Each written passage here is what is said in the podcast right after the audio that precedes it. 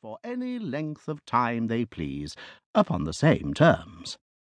That the members of the aforesaid corresponding society be, and are hereby informed, that their proposal to pay the postage of their letters and the carriage of their parcels has been deliberated upon by this association, that this association considers such proposal worthy of the great minds from which it emanated, and that it hereby signifies its perfect acquiescence therein.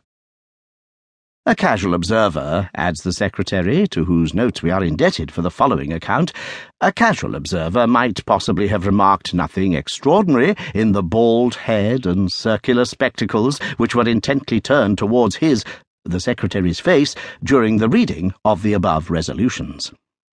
To those who knew that the gigantic brain of Pickwick was working beneath that forehead, and that the beaming eyes of Pickwick were twinkling behind those glasses, the sight was indeed an interesting one.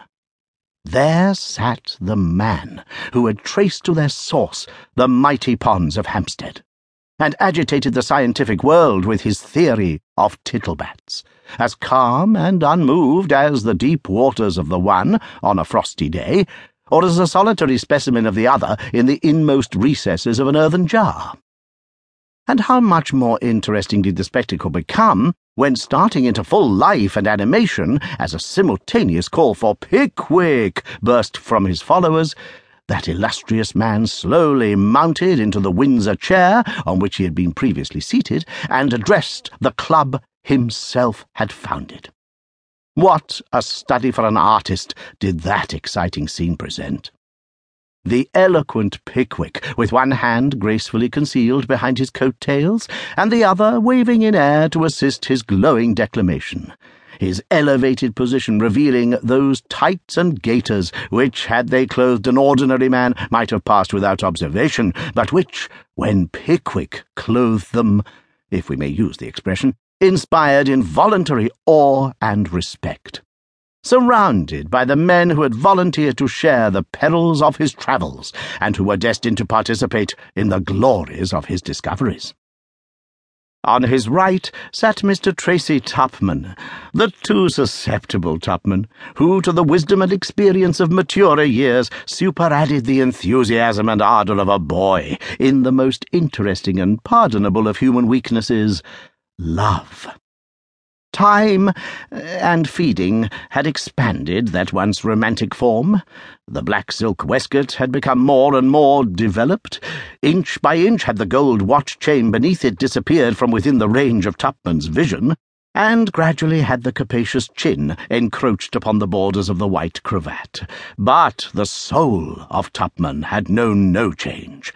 Admiration of the fair sex was still its ruling passion. On the left of his great leader sat the poetic Snodgrass, and near him again the sporting Winkle. The former poetically enveloped in a mysterious blue cloak with a canine skin collar, and the latter communicating additional lustre to a new green shooting coat, plaid neckerchief, and closely fitted drabs.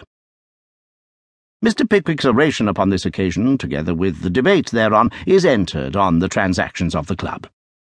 Both bear a strong affinity to the discussions of other celebrated bodies, and as it is always interesting to trace a resemblance between the proceedings of great men, we transfer the entry to these pages. Mr. Pickwick observed, uh, says the secretary, that fame was dear to the heart of every man. Poetic fame was dear to the heart of his friend Snodgrass.